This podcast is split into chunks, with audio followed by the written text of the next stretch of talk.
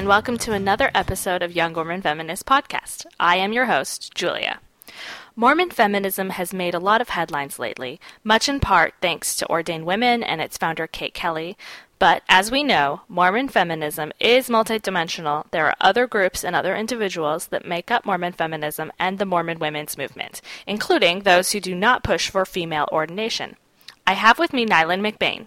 She is the founder of the Mormon Women Project, a website that profiles everyday Mormon women with extraordinary stories. She has three books. She wrote a collection of personal essays called How to Be a 21st Century, Pioneer Woman, was the editor of Sisters Abroad, Interviews from the Mormon Women Project, and authored the recently released Women at Church, Magnifying LDS Women's Local Impact. Neylan, thank you so much for joining me. Thank you. It's a pleasure to be here tell our listeners a little bit about how your book, Women at Church, came about. Women at Church is the outgrowth of about five years of really trying to keep my ear to the ground on uh, the conversation about women in the LDS faith. And I, I, I sort of was self appointed to that, that role when I started the Mormon Women Project in January of 2010. It was just my effort to collect the stories of some of the women that I had grown up with uh, in particular and who really had given me a foundation for understanding that Mormonism produces remarkable women and a variety of women with very diverse interests and abilities. And um, as the project grew, uh, it, it, gained more and more attention, and I sort of gained more and more attention, and people started telling me their stories. And so over the past several years, I've I've been privy to um, probably hundreds of, of, of men and women's stories about what the church means to them, what the gender division of labor means to them uh, as as members in the church and as members of a do-it-yourself church, where we are the ones who make our church community what it is. Um, and so, I hope that the book is really a product of, of listening to these stories and seeing um, ways that we can move forward together as a community with the resources that we have available to us today um, with what with with what we have in our hands um, at, at this moment. And you know, for some, I believe um, it will be uh, a, a, an introduction to some new ideas and some new feelings. And I hopefully uh, presented those ideas and feelings in a way that um, that uh, readers who are new to these ideas can can be introduced to them in in, in very uh, sympathetic and comfortable ways but it might be um, it might be very sort of commonplace for other readers, and that's okay. Everybody's going to come to this book with different experiences and different perspectives on what it means to be a woman at church. And I really hope that this book is more than anything a conversation starter, perhaps for those um, who have struggled with their place as a woman in the church. It might be a way to to uh, present feelings and, and thoughts uh, in in a way that um, perhaps a family or friend, family member or friend uh, might be more uh, willing to entertain and might be more be more comfortable reading about um, from a source like this. So I hope that there's something in there for everybody. Now, you wrote about, and you just talked about how you wrote this book for a wide variety of audiences, whether it's the bishop of a ward who really is not familiar with um, problems that women may have in the church, or you know, like you said, women who do have struggles with um, gender roles in the church. Where do you think this book's place is in kind of broader Mormon feminism? You know, I think it actually um, it, it's not in any way uh, presenting an ideology. It's not presenting uh, an academic approach on feminism. In fact, I don't use the word feminism or feminist at all in the book. And um, that was a deliberate effort to try to have a conversation about women at church that was um, separate and apart from what could be for a very important target audience for this book, uh, somewhat of a, a, polarizing term. Not because uh, we don't believe that uh, women have uh, should should be given a safe space in which to develop their full potential. Uh, I think that our doctrine demands that we believe that, uh, and and I, I know that many members of the church uh, who believe that doctrine do associate themselves with being feminists, and that is that I wouldn't have it otherwise. However, I do think for a particular audience, um, that that ist on the end of end of feminist um, suggests uh, a, a separation or an activism that our our particular church culture is not always comfortable with, and and I just simply wanted to demonstrate that this doesn't have to be um, a one side or the other conversation. It can be a conversation that we all participate in uh, without drawing battle lines. And I hope that I succeeded in doing that. Well, and I think it's pretty. Um, I, I, th- I, definitely think it's noted that the word feminism is absent from the book. Um, some feminists will come to this book and say, "Well, I think Neylan, you missed an opportunity to really educate people who aren't as familiar with these issues um, about and help normalize the word feminist and feminism, uh, where it's not, like I said, it's not just this single issue female ordination, which some people may only exposure to Mormon feminism may be with. It, it's this multidimensional thing, and a lot of the ideas that you present in your book are ideas that have presented by Mormon feminists for years. So, what is your response to that approach?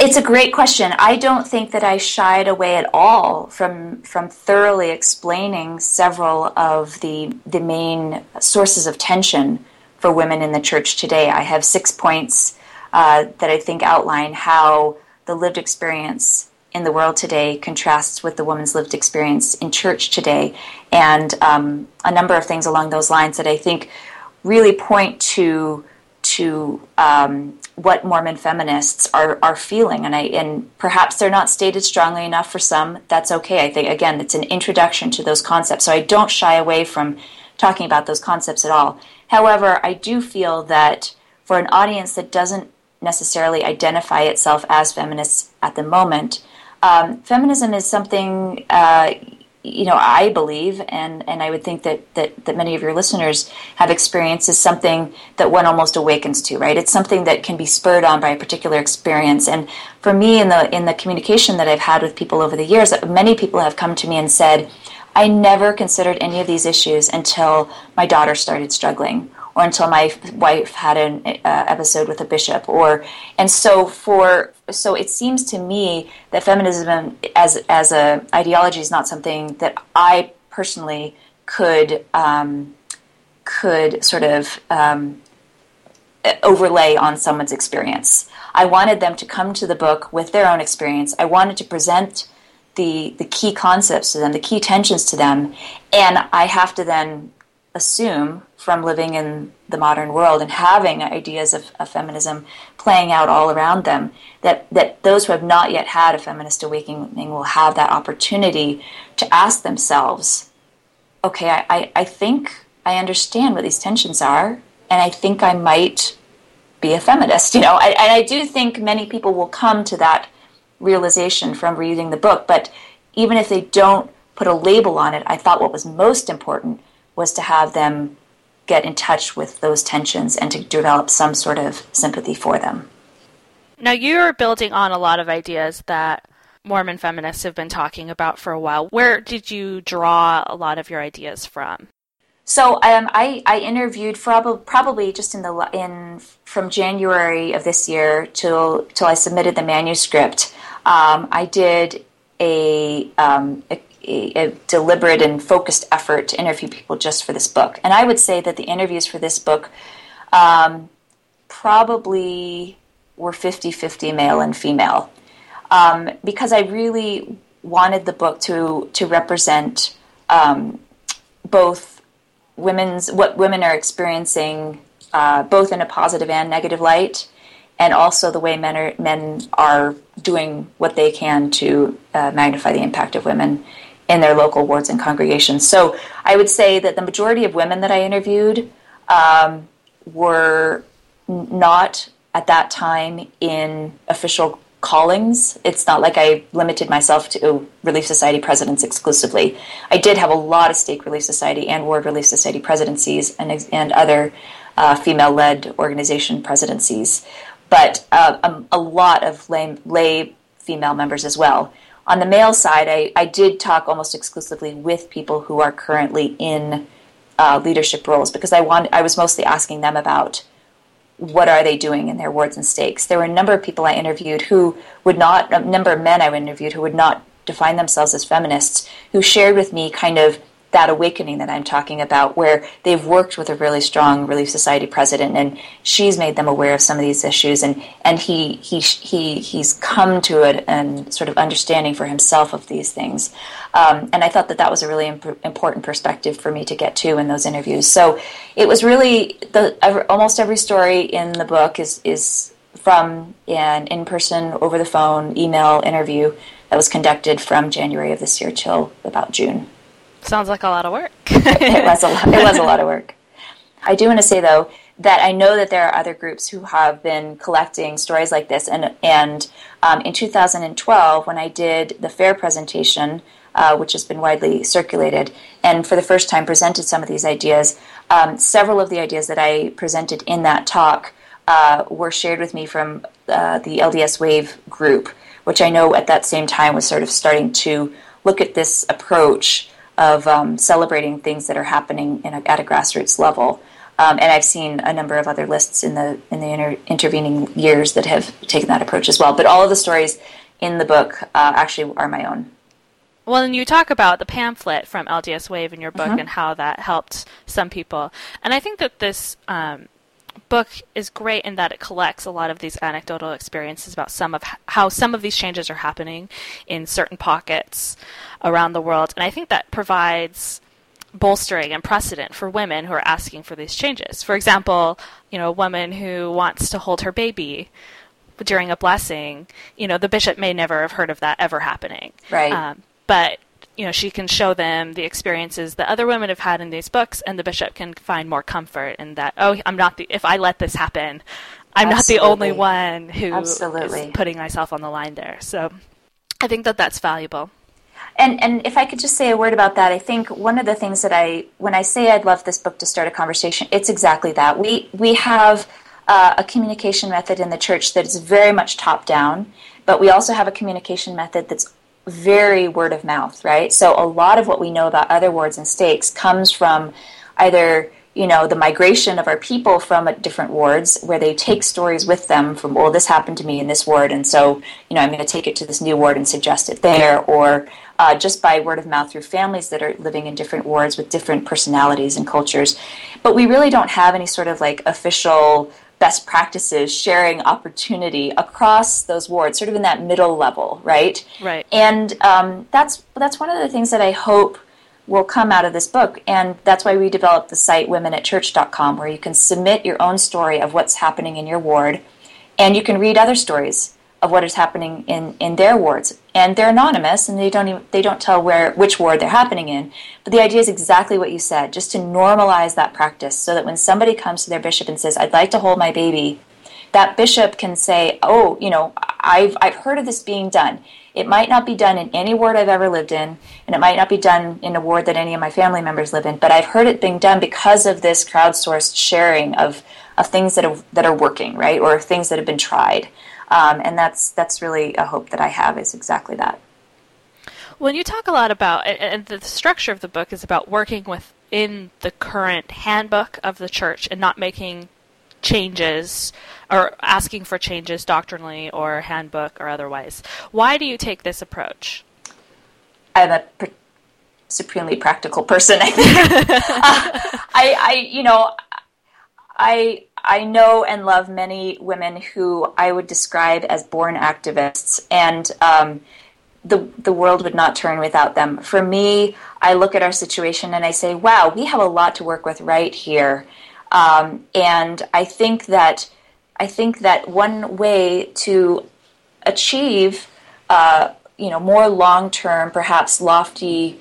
Uh, uh, um, aspirations for our for our culture and our people is to truly create a new standard of normalized behavior. And that might just be a tick or two above our current standard of normalized behavior. But I think that there's value in that rather than, you know, um, rather than just uh, uh, not not feeling that there's any worth in using what we have right now. I uh, quite on the contrary believe that there's that there's room for us to um, to to work as a people to move ourselves uh, in in a more positive direction, even within the parameters that we have now. And you know, I have had a very positive experience in the church as a woman, and for me, I, it was a very practical approach to saying, what has it been in my own life that's enabled me to have such a positive experience and to really, you know, see the good in the gospel beyond uh, some of the foibles that happen to all of us as women at church. And it was that approach that I, I thought could be useful uh, to many uh, mainstream and perhaps even conservative members of the church today. Um, so I'm, it's, it's a very practical and it's a very, um, I think, of the here and now uh, approach which I hope will, you know, continue uh, our, our, our focus as a people on the issue of, of women at church and what we might be in another 10 or 20 or 30 years. So, do you think that if, let's say, a ward just goes through this book and implements change, change, change, change, change, do you think that that is the end point, or are there next steps after that? What what happens after that? You know, you know, I'm not sure. I again, I, I, I don't have it all figured out, and I have never, I have never claimed to. I mean, I think that that the world in which our girls are growing up in, I have three young daughters. I don't know what the world is going to be like for them uh, when they're when they're grown up, and so I would never say that this is an end point.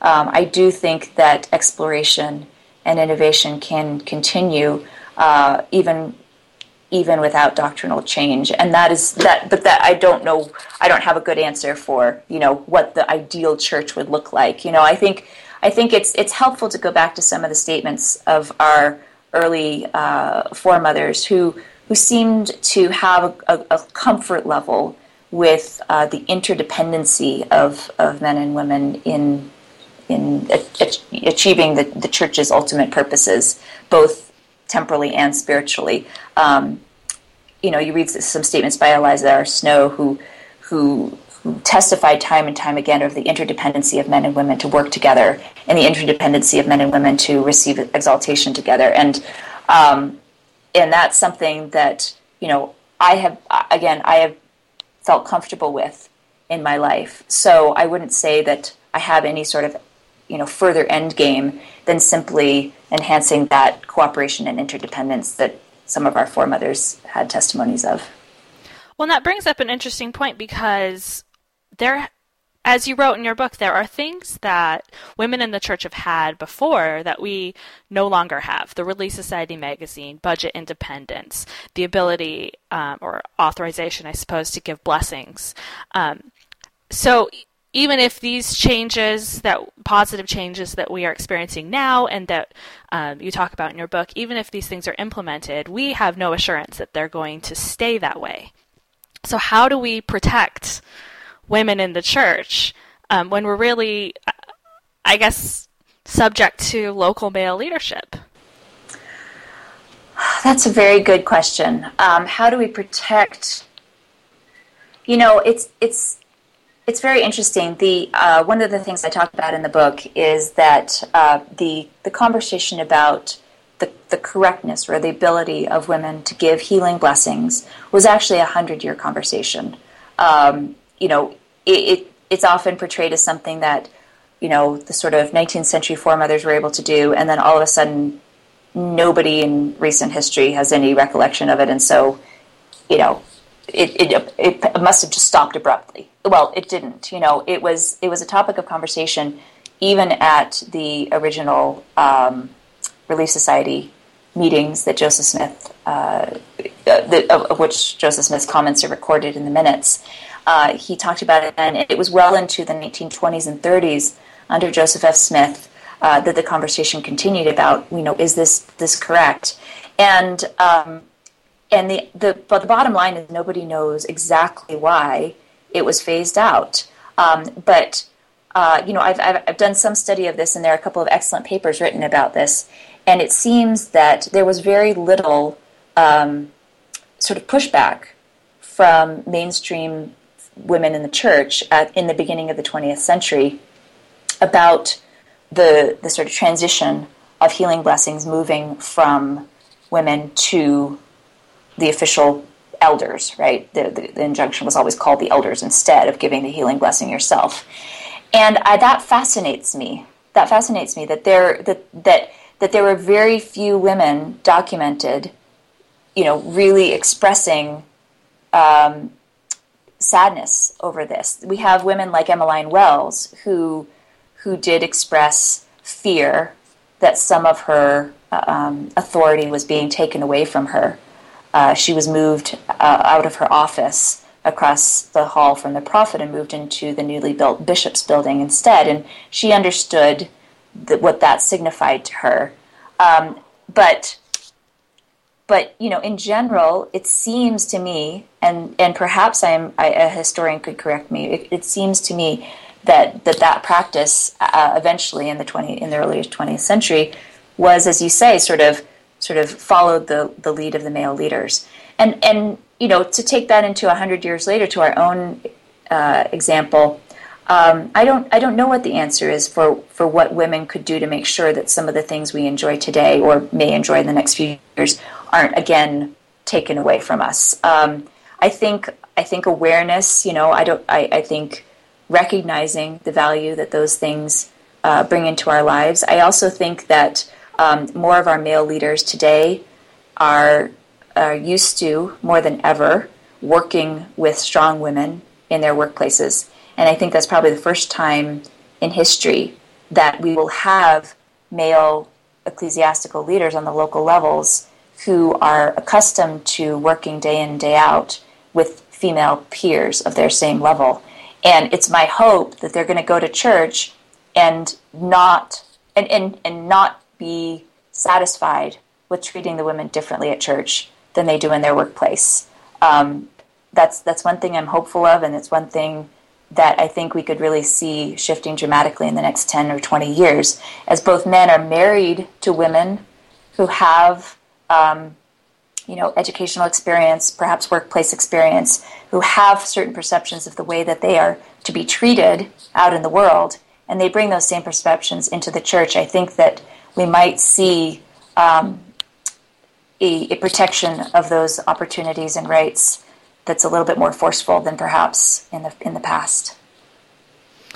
Well, that's interesting that that you're saying that there wasn't this vociferous opposition to having the blessings taken away from women. I think that goes back to you know um, Laurel Thatcher Ulrich said, "Well-behaved women rarely, rarely make histories." That we have um, an obligation to stand up for what we want and let our new leaders know what it is that's important to us. And I think that this um, book does a good step with that.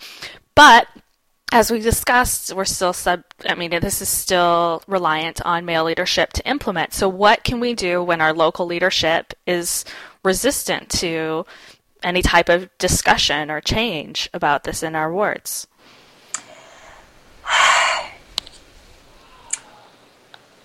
One of the things I love about Mormonism is that we do have open door policies to our, our, our all of our leaders, our men and our women and one of the things that um, that came up in the book is uh, a, a, number of stories that I heard about women who had to change direction when they used that open door policy and a male leader was not responsive to their ideas. Um, there were stories I heard of that just ended in disappointment, and that was the end of the story. And unfortunately, there those stories will continue, and I don't have a silver bullet for those. I do think, though, um, that I heard many stories of women who, even if thwarted at first, uh, used a different tactic, and that might be infuriating to some women. Um, there was a story where you know a woman suggested to the to the stake president that members of the Relief Society presidency accompany the high counselor when he goes to different wards to speak, rather than having a young return missionary uh, uh, be the high counselor's um, companion on those assignments. And her reasoning, of course, was you know that the the the wards in the state could get to know their stake leader, their female stake leaders that way if they came as sort of the visiting dignitary like the high counselor is. and were positioned that way, and they would be taken seriously as ecclesiastical leaders. Well, the stake president didn't bite. So in this story, she goes to a particular high counselor that she is friends with, and um, and gets him to suggest the same idea, or he he sort of convert, you know, likes the idea as well. They talk about it, and so he goes and suggests it to the state president. The stake president bites that time.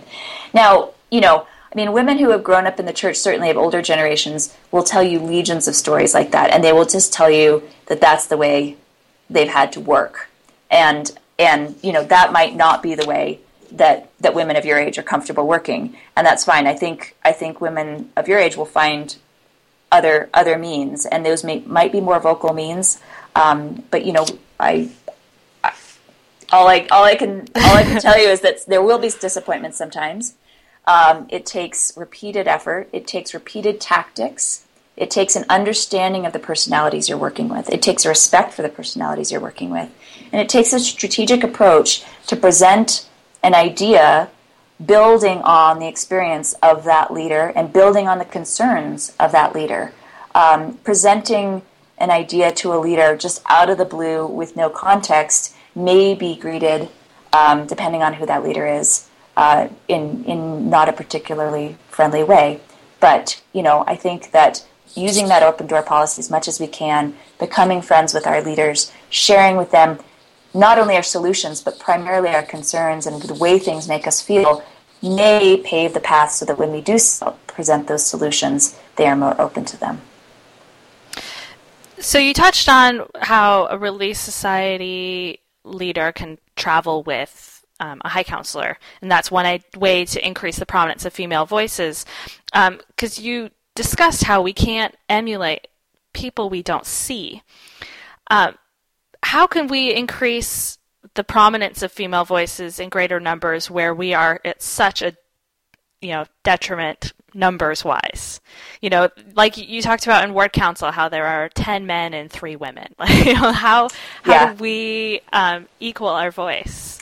Well this is this is not going to be a concern for your listening audience i'm sure but but i will tell you um, in complete you know uh, with with complete sincerity that that one of the things I was genuinely shocked by in the interviews is how many times I was told examples of of when a male leader would propose something and the women would not respond to the opportunity. Um, and I, I think that that in a particular demographic of church members it might be based on age, it might be based on external experience, it might be based on family dynamics.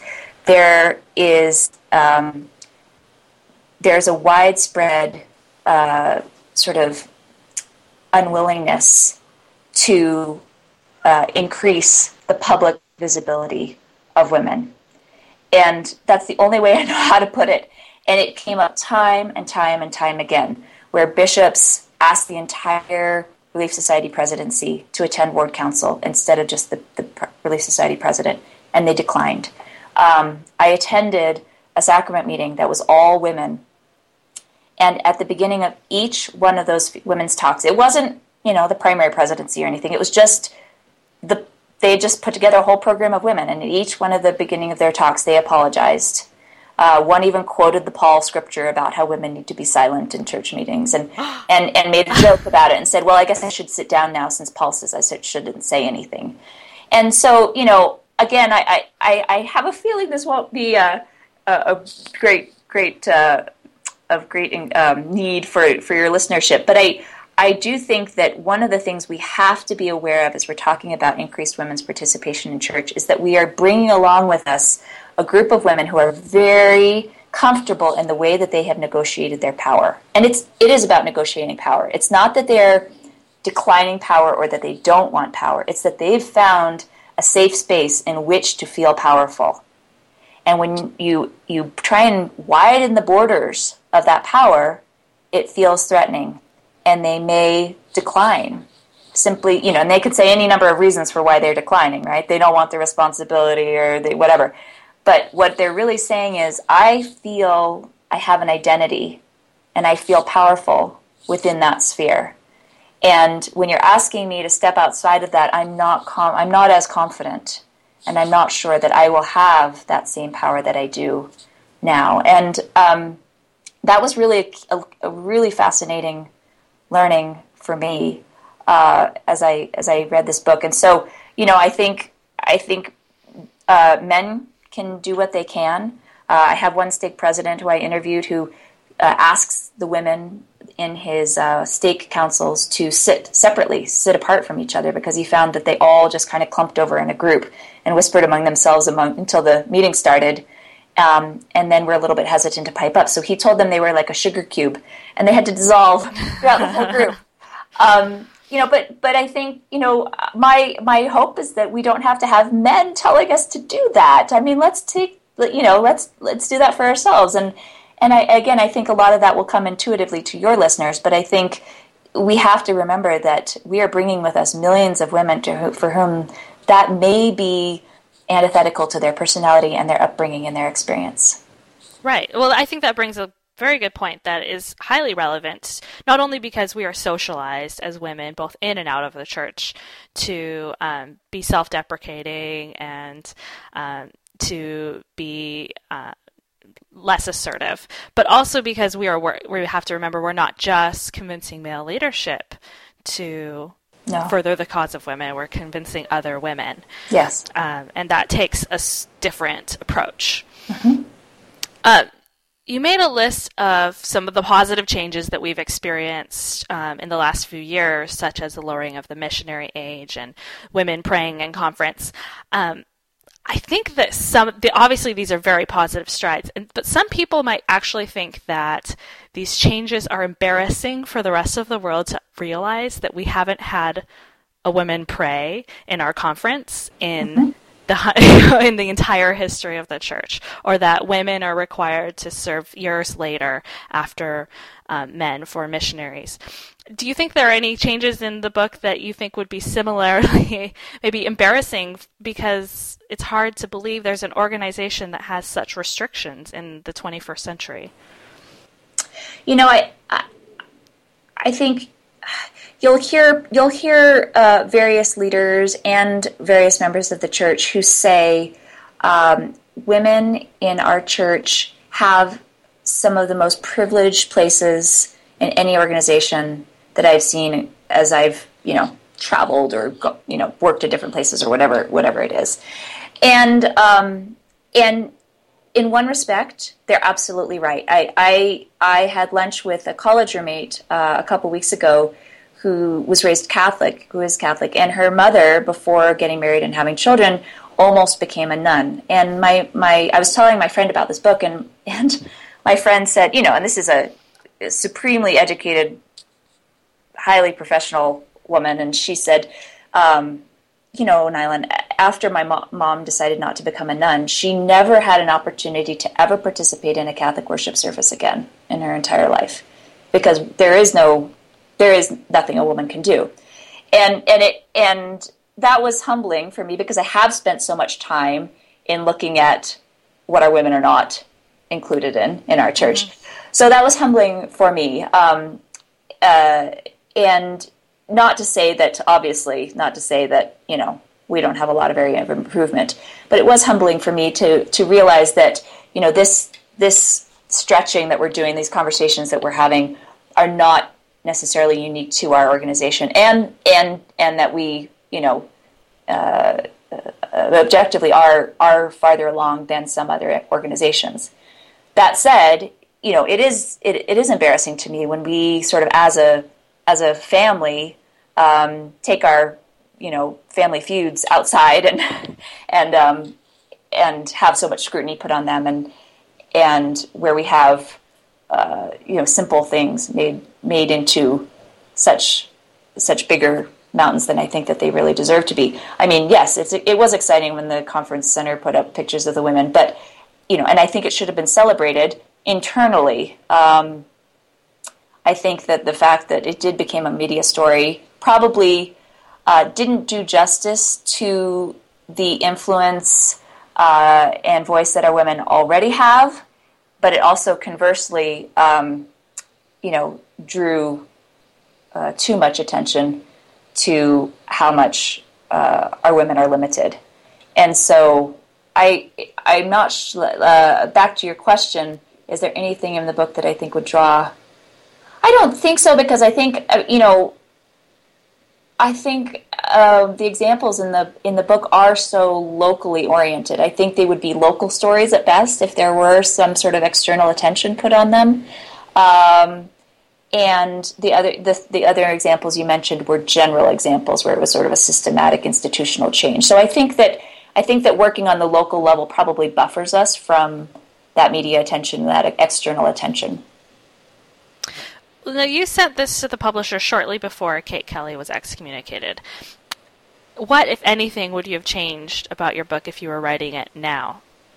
Well, it was interesting. I did have a chance to change things afterwards, and um, I didn't change much. I actually um, I changed obviously a few historical references, uh, and I think I think it was you know, for me, I, I see it as very providential timing. I wrote the majority the book from about January to March of uh, 2014. And it was a very sort of quiet, safe time um, in which in which to write my ideas. Uh, it, I think, very at the very tail end of that, we got the letter to Ordain Women asking from public affairs, asking them not to come to the priesthood session a second time. And then, of course, two weeks after I submitted the manuscript, um, Kate Kelly received her letter of disciplinary council. So the book itself, I mean, you know, 99% of the manuscript uh, was written in in a quiet time, and I and I I like that because I feel like it wasn't my response to Ordain Women. It was something that could exist completely separate and apart from from you know the attention that was was focused on Ordain Women over the summer, and um, so that's why I think it it you know hopefully succeeds uh, as a um, optimistic way to continue the conversation. And the timing, I think, um, only serves to sort of help provide another way that we can continue talking about some of the issues uh, that, that brought a lot of pain over the summer. Great. Well, Neylan, thank you so much for your time and thank you for your work on this book. I think that it, it provides another perspective for um, people both inside and outside of these struggles in thinking about how we can improve um, the place of women in the church. Thanks, Julia. I appreciate you having me.